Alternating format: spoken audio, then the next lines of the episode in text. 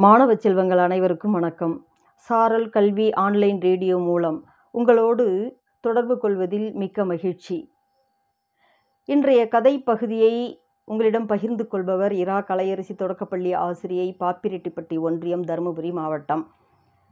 இன்று கவி காலமேகம் புலவரை பற்றி சில தகவல்களை நாம் தெரிந்து கொள்ளலாம். வாருங்கள். அன்னை அகிலாண்டேஸ்வரி எழுந்தருளியுள்ள திருவானை அம்மன் ஆலயத்தில் நடந்த ஒரு அதிசயம். இரண்டு நூற்றாண்டுகளுக்கு முன்பு நடந்த அதிசயம். கவி காலமேகம் என்பவர் சாதாரண காலமேகமாகத்தான் இருந்தார். ஆலயத்தின் மடைப்பள்ளியில் சமையல் செய்பவர்களுக்கு உதவியாளராக பணிபுரிந்து வந்தார். கோவிலில் திருவிழா நடைபெறுகிறது. பகல் பத்து இரவு பத்து என்று பிரித்து விழா நடைபெறுகிறது. பகலில் பத்து நாட்களும் இரவில் பத்து நாட்களும் அம்மன் ஊர்வலம் வந்து பக்தர்களுக்கு அருள் புரிவாள். அப்பணியில் ஈடுபட்டிருந்த காலமேகம் ஒரு நாள் இரவு முழுவதும் களைப்படைந்த நிலையில் கோவில் திருச்சுற்றில் படுத்து உறங்கிவிடுகிறார் வாயை பிளந்து கொண்டு அயர்ந்து தூங்குகிறார். அந்த நிலையில் யானையே மிதித்தால் கூட அவருக்கு தெரியாது. அப்படி ஒரு தூக்கம்.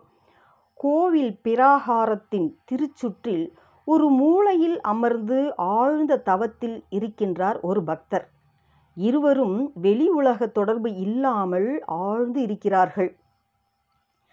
தவத்தில் இருப்பவர் ஓயாமல் அன்னையின் திருநாமத்தை சொல்லியபடியே இருக்கிறார். இரவு பகலாக பல ஆண்டுகளாக உறவுகளை மறந்து ஆழ்ந்த தவத்தில் இருக்கிறார். இவருடைய தவத்திற்கு பலன் கிடைக்கக்கூடிய நேரம் வந்துவிட்டது. கோவில் திருச்சுற்றில் இரவு நேரத்தில் யாரும் படுத்து உறங்கக்கூடாது. ஏனென்றால் நள்ளிரவில் அன்னை திருச்சுற்றில் வலம் வருவாள் என்பது ஐதீகம். அன்று இரவு அன்னை அகிலாண்டேஸ்வரி கையில் சூளத்துடன் காலில் சலங்கையுடன் மெல்ல நடந்து வருகிறாள்.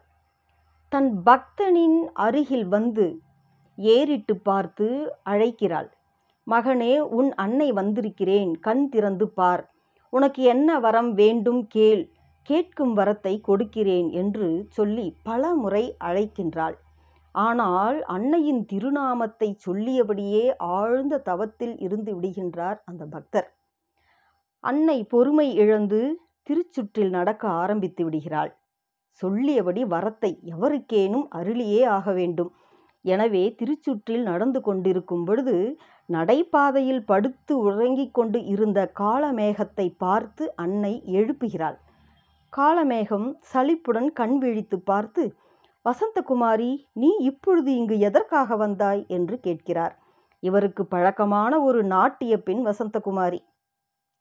அன்னை வாயை திறக்கச் சொல்லி தன்னுடைய தாம்பூல வாயில் இருந்து எச்சிலை எடுத்து காலமேகத்தின் வாயில் தெளித்துவிட்டு மறைந்து விடுகிறாள்.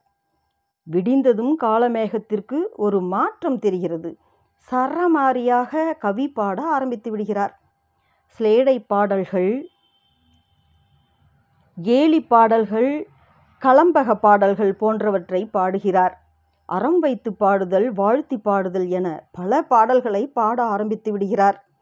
இப்படி காலமேகம் கவி காலமேகமாக மாறிவிடுகிறார் இப்படி இவர் திடீர் புலவராக காளி தேவியின் அருளால் அகிலாண்டேஸ்வரியின் அருளால் இவர் புலவராக மாறிய கதை இது. மீண்டும் ஒரு நல்ல கதையோடு சந்திக்கலாம் மாணவர்களே நன்றி.